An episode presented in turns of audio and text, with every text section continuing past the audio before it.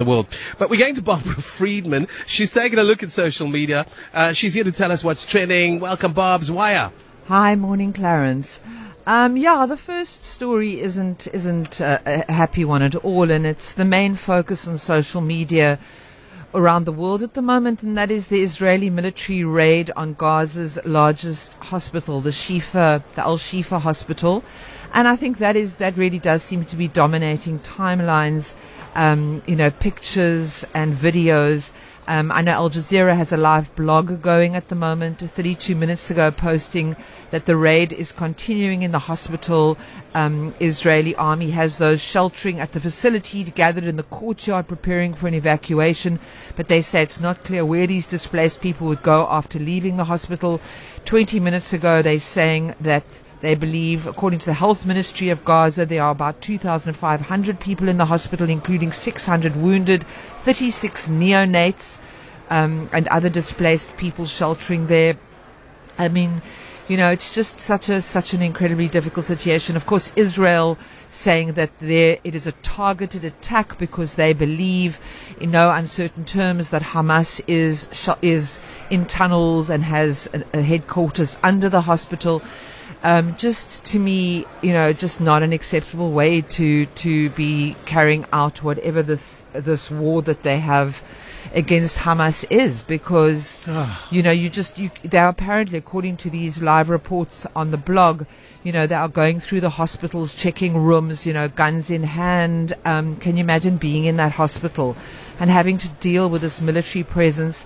And if the IDF is as good as they seem to claim to be, can't the targeted attacks be done in a very different way? I mean, go underground. I don't understand why this hospital has to be, and other hospitals have been bombed. People's lives are at risk. Civilians, babies. I mean, pictures of neonatal babies. It's not a great situation to see as these attacks continue. We have to continue to keep them top of mind. I wish I could interact with you on that particular point. This time delay, and I've been watching it, and I've been where you are. Your energy is just palpable, and I kind of snapped out of it for a short while, but now I'm back there where you are at. It is absolutely sad what's playing out over there. It is absolutely unjustifiable. Yeah, I know there's a bit of a time delay, so it's not like when we have our chats here.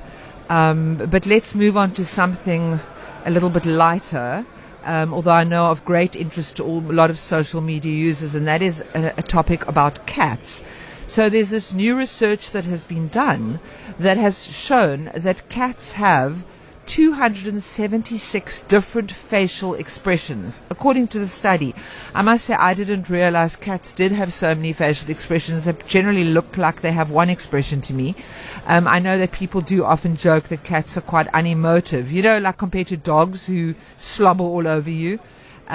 So they've done this study at a cat cafe where this team studied hundreds of cats for a period of time and have recorded these 276 morphologically distinct facial expressions. I just thought for all the cat lovers out there, this would be very interesting. They collected the data by filming 53 cats at the local cat cafe based at the University of California in LA over a period of about a year. And from all this video footage, they've recorded these feline interactions, and they've come up with all these different expressions.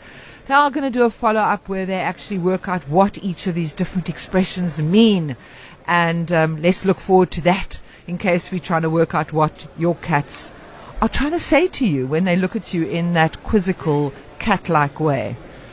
But then I'm just going to move on to the third thing that I've just been very, very interested in, and that is the Cape of Good Hope SPCA's breaking story a couple of days ago about the Hout Bay seals. And I think this is probably something that I know a lot of Cape Talk people would find incredibly interesting. Probably growing up in Cape Town, people take for granted that those seals in the harbour are just there.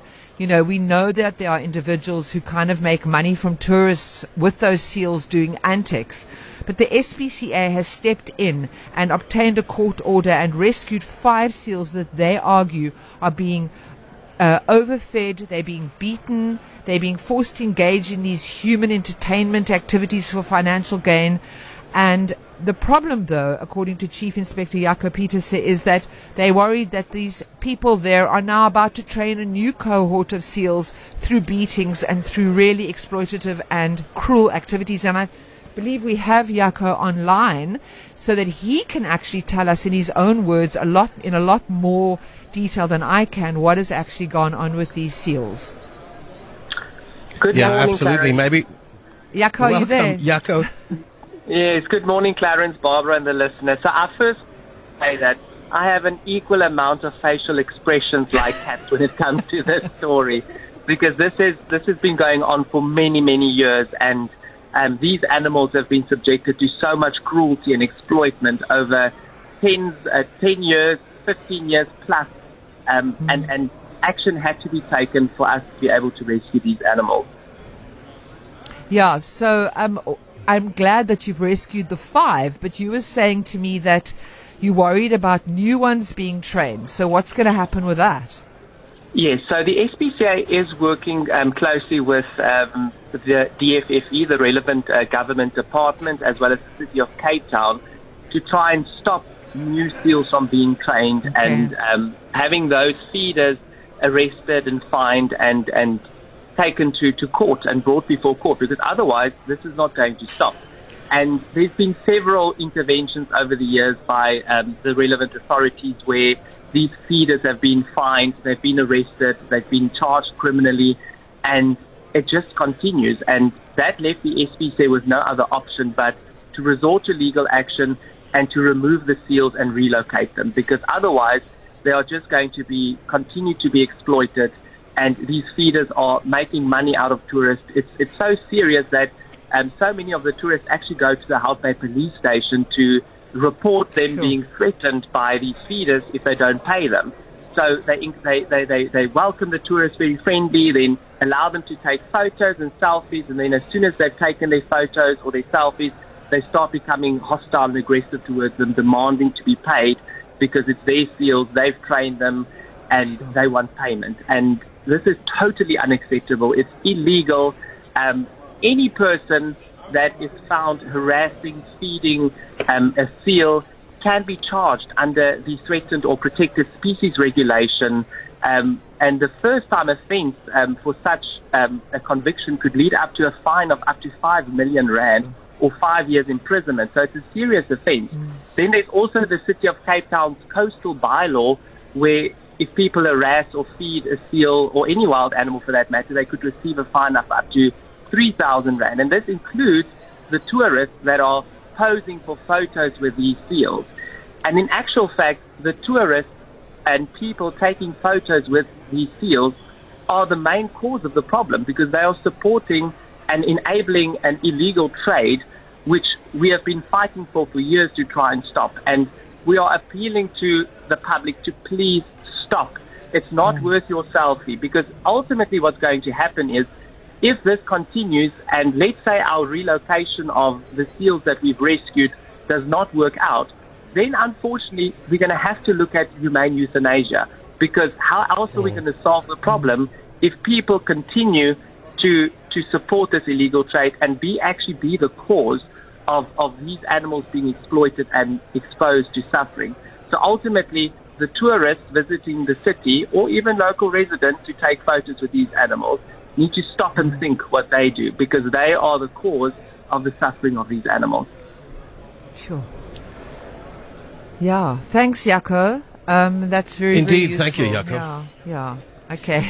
Yeah, I was just wondering, Jaco, what if you find a baboon spider in your house? Can I call the SPCA as well? You can find. We deal with any animal. We've got a wildlife department. We deal with farm animals. So you're welcome to phone us and we will respond. I'm going to tell my wife to take my name off her call list when that next baboon spider visits. Thank you for that, Jaco. It's appreciated. So that's the stories, Barbara. Yeah. Do you have more? No, that's it. Well, thank you. Barbara Friedman, just checking in on the things trending on social media this morning, Mondays through to Thursdays, just after 9:30. And Chief Inspector Jaco Pieters, Cape of Good Hope SPCA, was there as well. Now, yes.